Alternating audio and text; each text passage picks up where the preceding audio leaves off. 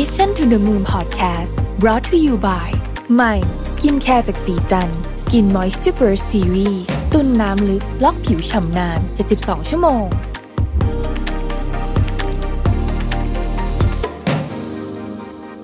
สวัสดีครับ ยินดีต้อนรับเข้าสู่ Mission to the Moon Podcast นะครับคุณอยู่กับผมรวิศ หาญอุตสาหะครับ วันนี้ผมเอาบทความหนึ่งที่เราใช้ใน Money Mission นะทุกวันพุธเนี่ย มาเล่าให้ฟังเพราะว่าผมชอบเรื่องนี้มากนะครับ มันเป็นเรื่องเกี่ยวกับเศรษฐศาสตร์พฤติกรรม แล้วก็การตั้งราคาสินค้า ซึ่งผมรู้สึกว่ามันมันได้ใช้บ่อยอะเออนะโดยเฉพาะคนที่ต้องคิดเรื่องราคาสินค้าทำธุรกิจจะลดราคาจะทำโปรโมชั่นจะอะไรแบบนี้เนี่ยเอ่อก็ต้องคิดเรื่องนี้เยอะในขณะเดียวกันเนี่ยคนที่เป็นผู้บริโภคในฐานะอีกฐานะหนึ่งเราก็เป็นผู้บริโภคด้วยเนี่ย เราก็จะได้รู้ว่าอ๋อกระบวนการการ ตั้งราคาแบบนี้เนี่ยมันสามารถอธิบาย ได้ว่าทำไมเราถึงตัดสินใจเลือก A มากกว่า B นะครับน่าสนใจมากเป็นเป็นศาสตร์ที่ผมคิดว่า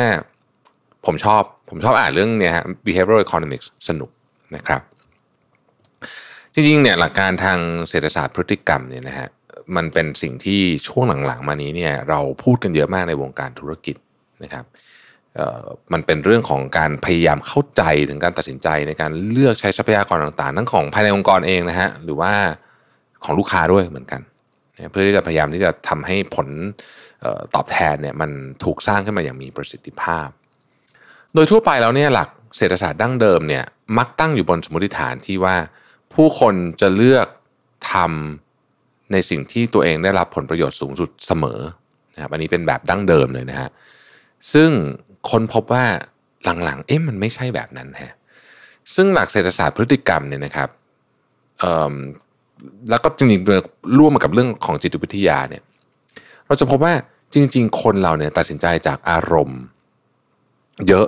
แล้วก็บางทีก็ไม่ได้เป็นไปตามหลักเหตุผลตามทฤษฎีเศรษฐศาสตร์ดั้งเดิมสักเท่าไหร่นะครับเพราะฉะนั้น behavioral economics เนี่ยจึงถูกนำมาอธิบายเรื่องนี้ ส่วนหนึ่งถูกนำมาอธิบายเรื่องนี้ แล้วก็ถูกใช้ในการคิดเรื่องของการตั้งราคาสินค้าหรือว่าตัวเลือกต่างๆนะเกี่ยวข้องกับการตัดสินใจยังไงนะครับปัจจัยการตัดสินใจของลูกค้าเนี่ยมันเกิดขึ้นจากหลายอย่าง เช่น โฆษณาชวนเชื่อนะเพราะประกันด้าเนี่ยก็เกี่ยวนะครับ ทัศนคติส่วนตัวนะฮะความเชื่อเรื่องต่างๆที่เป็น values ต่างๆ ที่อาจจะไม่ได้เกี่ยวตัวสินค้านะ เช่นความเชื่อเรื่องการเมือง แล้วก็ไปคิดต่อถึงแบรนด์อย่างเงี้ยสภาพแวดล้อมต่าง นะครับ ซึ่งหลายอย่างเนี่ยถ้าพูดถึงหลักเศรษฐศาสตร์แบบดั้งเดิมดั้งเดิมดั้งเดิมเลยเนี่ยอาจจะบอกว่าเฮ้ยไม่น่าจะเกี่ยวกับการตัดสินใจแต่จริงๆแล้วเนี่ยเกี่ยวมากเรื่องนี้มันเป็นเรื่องของอารมณ์นะครับซึ่งบ่อยครั้งเนี่ยทำให้ผู้ตัดสินใจเลือกทางที่ไม่ได้ทำให้ตัวเองได้รับผลประโยชน์สูงสุดนะฮะแล้วก็นี่แหละก็เป็นสิ่งที่เราจะมาคุยกันในวันนี้นะครับ การนำหลักเศรษฐศาสตร์พฤติกรรมเนี่ยมาใช้เนี่ยก็เป็นประโยชน์อย่างที่บอกทั้งคนที่กำหนดราคาแล้วก็ผู้ซื้อด้วยนะครับ โดยคนที่ทำธุรกิจหรือว่าคนที่กำหนดราคาเนี่ยก็เอาไว้ใช้ในการตั้งราคาสินค้าของตัวเอง ขณะที่ผู้บริโภคเองเนี่ยนะฮะก็จะเข้าใจหลักการตั้งราคาสินค้าเบื้องต้นแล้วกัน เพื่อที่จะสามารถตัดสินใจได้อย่างเหมาะสมมากขึ้นนะครับ วันนี้เนี่ยผมจะเล่าถึง 3 ตัวอย่างของหลักเศรษฐศาสตร์พฤติกรรม ที่มันจะเป็นเรื่องของรูปแบบการตัดสินใจของผู้คนนะฮะเกี่ยวกับชีวิตประจำวันนี่แหละนะฮะแล้วเราเราเจอ ไอ้พวกเนี้ยบ่อยมากๆ แล้วเราจะพบว่าบางทีเวลาเราตัดสินใจไม่ได้เป็นไปตามหลักเหตุผลที่เรารู้สึกว่ามันควรจะเป็นเนี่ยนะ มันมาจากรูปแบบของสถานการณ์ที่มีแพทเทิร์นที่คาดการได้ค่อนข้างแน่นอนเลยนะครับ ปรากฏการณ์ที่หนึ่งเราเรียกว่า anchoring effect นะฮะ anchoring effect ก็คือ anchor คือสมอนะครับ anchoring effect ก็คือว่า เวลามันมีจุดยึดโยงอะไรบางอย่างอยู่ อาจจะเรียกว่าเป็นตัวเริ่มต้นแล้วกันนะฮะ ยกตัวอย่างเช่น ยกตัวอย่างเช่น เวลาเราตั้งบัตเจตอะเราไม่จะตั้งบัตเจตจากบัตเจตปีที่แล้วใช่ไหมอันนี้ก็เป็น anchoring effect ประเภทหนึ่งนะครับ แต่ว่าที่เขาไปทดลองเนี่ยมันมันเบสิกกว่านั้นเยอะเลยนะฮะเขาทดลองเกี่ยวกับการถามเลขสามหลักของบัตรประชาชนนะฮะต่อการตัดสินใจซื้อสินค้าของคนคนนั้นนะครับ ซึ่งทุกคนจะคิดว่าเอ๊ะเกี่ยวอะไรกับบัตรเลขสามหลักของบัตรประชาชนนะฮะคืออย่างนี้ฮะ เขาจะเขาจะถามแบบนี้เขาถามว่าเลขสามหลักสุดท้ายของบัตรประชาชนของคุณคืออะไรนะทุกคนจะพอนึกออกนะเนี่ยถามตอนนี้ปุ๊บเรานึกตามเลยอะเลขสามหลักของเราคืออะไรนะครับ เสร็จปุ๊บเนี่ยเขาก็จะให้ดูสินค้านะฮะแล้วก็เอ้ยคุณยินดีจะจ่ายเงินซื้อสินค้าเนี่ยราคาเท่าไหร่นะครับ ซึ่งไม่ได้เกี่ยวอะไรกับบัตรประชาชนเลยนะแล้วคำถามที่ 3 ก็คือว่าราคาสูงสุดที่คุณจะยอมจ่ายเงินเพื่อซื้อสินค้าเนี่ยคือเท่าไหร่นะครับ ผลการทดลองพบว่ากลุ่มคนที่มีเลขสามหลัก สุดท้ายของบัตรประจำตัวประชาชนสูงสูงอะ เช่น อาจจะเริ่มต้นตั้งแต่เจ็ดร้อยห้าสิบนะเจ็ดแต่ละสุดคือเจ็ดห้าศูนย์ไปจนถึงเก้าเก้าเก้าเนี่ย มีแนวโน้มจะให้ราคาของสินค้าที่พวกเขายอมจ่ายเนี่ย โดยเฉลี่ยแล้วสูงกว่าคนที่มีเลขสามหลักของบัตรประชาชนน้อยๆ เช่น ตั้งแต่ศูนย์จนถึงสองร้อยห้าสิบนะฮะมันน่าสนใจว่าไอ้สินค้าชิ้นเดียวกันเนี่ย มีการให้ราคาต่างกันสูงสุดถึงห้าเท่าเลยคำถามคือมันเกิดขึ้นจากอะไรนะฮะพอเราพูดเลขแบบประชาชนตัวประชาชนของเราไปแล้วเนี่ยสามหลักสุดท้าย ซึ่งมันไม่ได้เกี่ยวอะไรกับตัวสินค้าเลยถูกไหมฮะแต่ว่ามันได้ถูกแองเกอร์เข้าไปในสมองเราแล้ว ตอนนี้เราอยู่บนฐานเลขที่สูง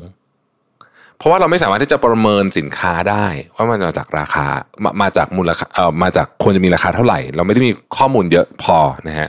เพราะฉะนั้นเนี่ยเราก็เลยมีไอแองเกอร์นี้เนี่ยที่เป็นเหมือนสมอว่าเอ้ยเลขมันน่าจะสูงมั้งเพราะว่าตัวเลขแบบประชาชนที่พูดไปเป็นเลขสูงนะครับเดียวกันคนที่เลขต่ำก็จะเป็นแบบนั้นเช่นกันนะครับ ดังนั้นเนี่ยเวลาเราซื้อสินค้ามักจะมักจะเรามักจะมองหาหลักอ้างอิงบางอย่าง เพื่อใช้ในการตัดสินใจ ในกรณีการทดลองนี้เนี่ยก็คือตัวเลขสามหลักของบัตรประชาชนนะครับ ซึ่งผู้คนถูกถามก่อนเนี่ยนะเอาเขาจะเลขนี่ยซึ่งมันอยู่ในสมองเนี่ยนะครับไปเมินประเมินราคาสินค้า เราไม่รู้ตัวเลยว่าเราเอาเลขพวกนั้นเนี่ยไปอ้างอิงนะครับ วิธีการแบบนี้ถูกกำหนดในราคาเยอะมากๆ ยกตัวอย่างเช่น ราคาของไวน์ที่อยู่ในร้านอาหารนะครับ ราคาไวน์ที่อยู่ร้านอาหารเนี่ยไวน์ขวดที่แพงที่สุด กับไวน์ขวดที่ราคาถูกที่สุดเนี่ยมันมีหน้าที่เป็น anchoring ด้วยนะฮะคนส่วนใหญ่มักจะสั่งไวน์ที่ราคากลางๆนะครับมันก็จะมีการทดสอบเลยว่า การกำหนดราคาของเมนู ไม่ไม่ใช่เฉพาะไวน์หรอกจริงทุกอย่างแก้วกาแฟก็เหมือนกันแก้วกาแฟก็เป็นเอฟเฟกแบบนี้เหมือนกันนะฮะมันส่งผลต่อการ refer ถึงจุดนั้นได้นะเพราะฉะนั้นเราต้องคิดประเด็นนี้ สมมุติเรามีสินค้าที่เรียงอยู่หน้าเชลฟ์ห้าตัว ราคาของสินค้าทุกตัวมีผลต่อกันและกันเสมอ จากเหตุการณ์ที่เรียกว่า anchoring effect นี่นะครับ ข้อ 2 เราพูดถึง power free นะฮะก็เป็นการทดลองเหมือนกัน เขาบอกว่าการตอบสนองผู้บริโภคกับราคาที่ลดลงของสินค้าเมื่อราคากลายเป็นศูนย์นั้น มีค่ามากกว่าการลดลงของราคาโดยทั่วไปมาก ผู้คนชื่นชอบการได้ของมาแบบฟรี ซึ่งส่งผลบวกต่อการตัดสินใจ โดยไม่ได้เป็นไปตามหลักเหตุผล หรือไม่ได้เป็นไปตามตัวเลขนะครับ เพราะว่าในทางจิตวิทยาแล้วเนี่ยเมื่อเรารับรู้ถึงของฟรีเนี่ยจะส่งผลต่อสารเคมีในสมองทำให้มีความสุขมากขึ้น จนบางครั้งอาจจะตอบสนองแบบไม่เป็นไปตามหลักเหตุผลได้พูดง่ายคือถ้าหยิบเครื่องคิดเลขขึ้นมาจิ้มเลยเนี่ยอาจจะไม่ตัดสินใจแบบนั้นนะครับเพราะฉะนั้นบางทีเนี่ยซื้อหนึ่งแถมหนึ่ง อาจจะแพงกว่าเดิมนะ แต่เราชอบอะไรแบบนี้มาก เพราะฉะนั้นเราจะเห็นว่าในทางธุรกิจเนี่ยเรานำหลัก power free มาใช้เป็นประจำนะครับ เช่น ซื้อ 1 แถม 1 ชิ้นเนี่ยจะได้ผลกว่าลด 50%เมื่อซื้อสินสินค้า 2 ชิ้น ซึ่งจริงมันเหมือนกันนะแต่ว่า 1 แถม 1เนี่ยจะได้ผลดีมากกว่านะครับ ข้อสุดท้ายคือ decision paralysis นะฮะหรือว่ามันจะมีอีกชื่อหนึ่งก็คือ paradox of choice การมี สินค้าเยอะเกินไปเนี่ยบางทีก็ไม่ดีนะครับ การทดลองนี้เป็นการทดลองที่โด่งดังมาก เขาทำในซูเปอร์มาร์เก็ตนะครับ แล้วเขาทำชั้นวางออกเป็น 2 โซนด้วยกัน โซนหนึ่งมีแยมให้เลือก 6 ชนิด อีกโซนหนึ่งมีแยมให้เลือก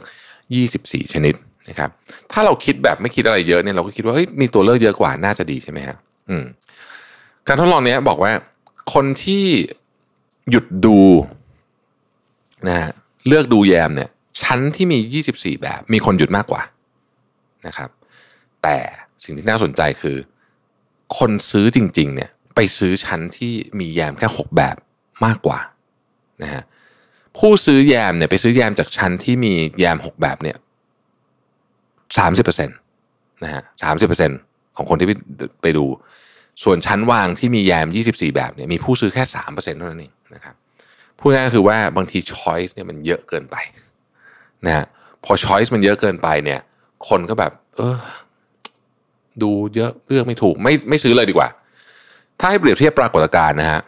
Netflix หลายคนเป็นแบบนั้นนะ เข้าไปถึงกดดู ผมก็เคยบางทีเข้าไปถึงกดกดไปยี่สิบนาที นอนไม่สรุปไม่ได้ดูอะไรเนอะมันมันเยอะไปหมดนะฮะอันนี้ก็เป็นก็เป็นปรากฏการณ์ที่เกิดขึ้นได้บ่อยเหมือนกันนะฮะในการทดลองหนึ่งเนี่ยเขาให้ผู้เลือกเลือกว่าจะลงทุนในกองทุนรวม ที่กำหนดให้หรือไม่นะฮะก็มีกองทุนรวมหลายอันพบว่าอัตราส่วนของผู้ที่ตัดสินใจเข้าลงทุนในกองทุนรวมเนี่ยลดลง 2%ทุกๆ ครั้งที่มีการ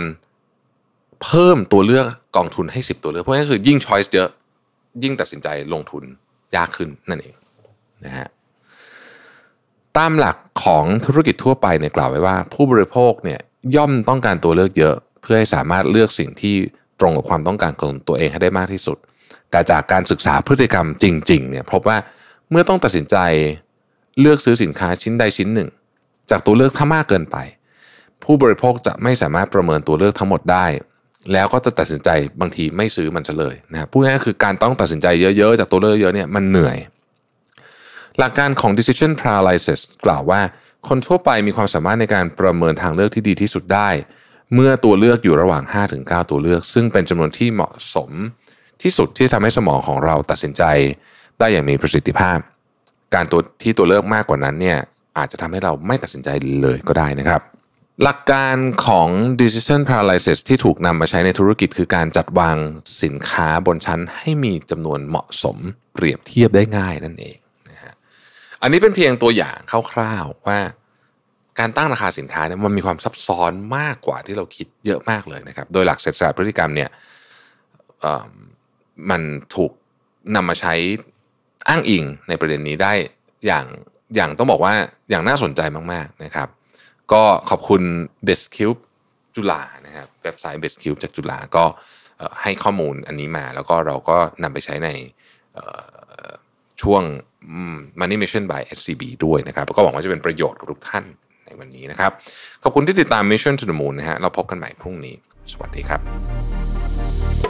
Mission to the Moon Podcast Presented by สีจัน Skin Moisture Burst Series ตุนน้ำลึกล็อกผิวชำนาน 72 ชั่วโมง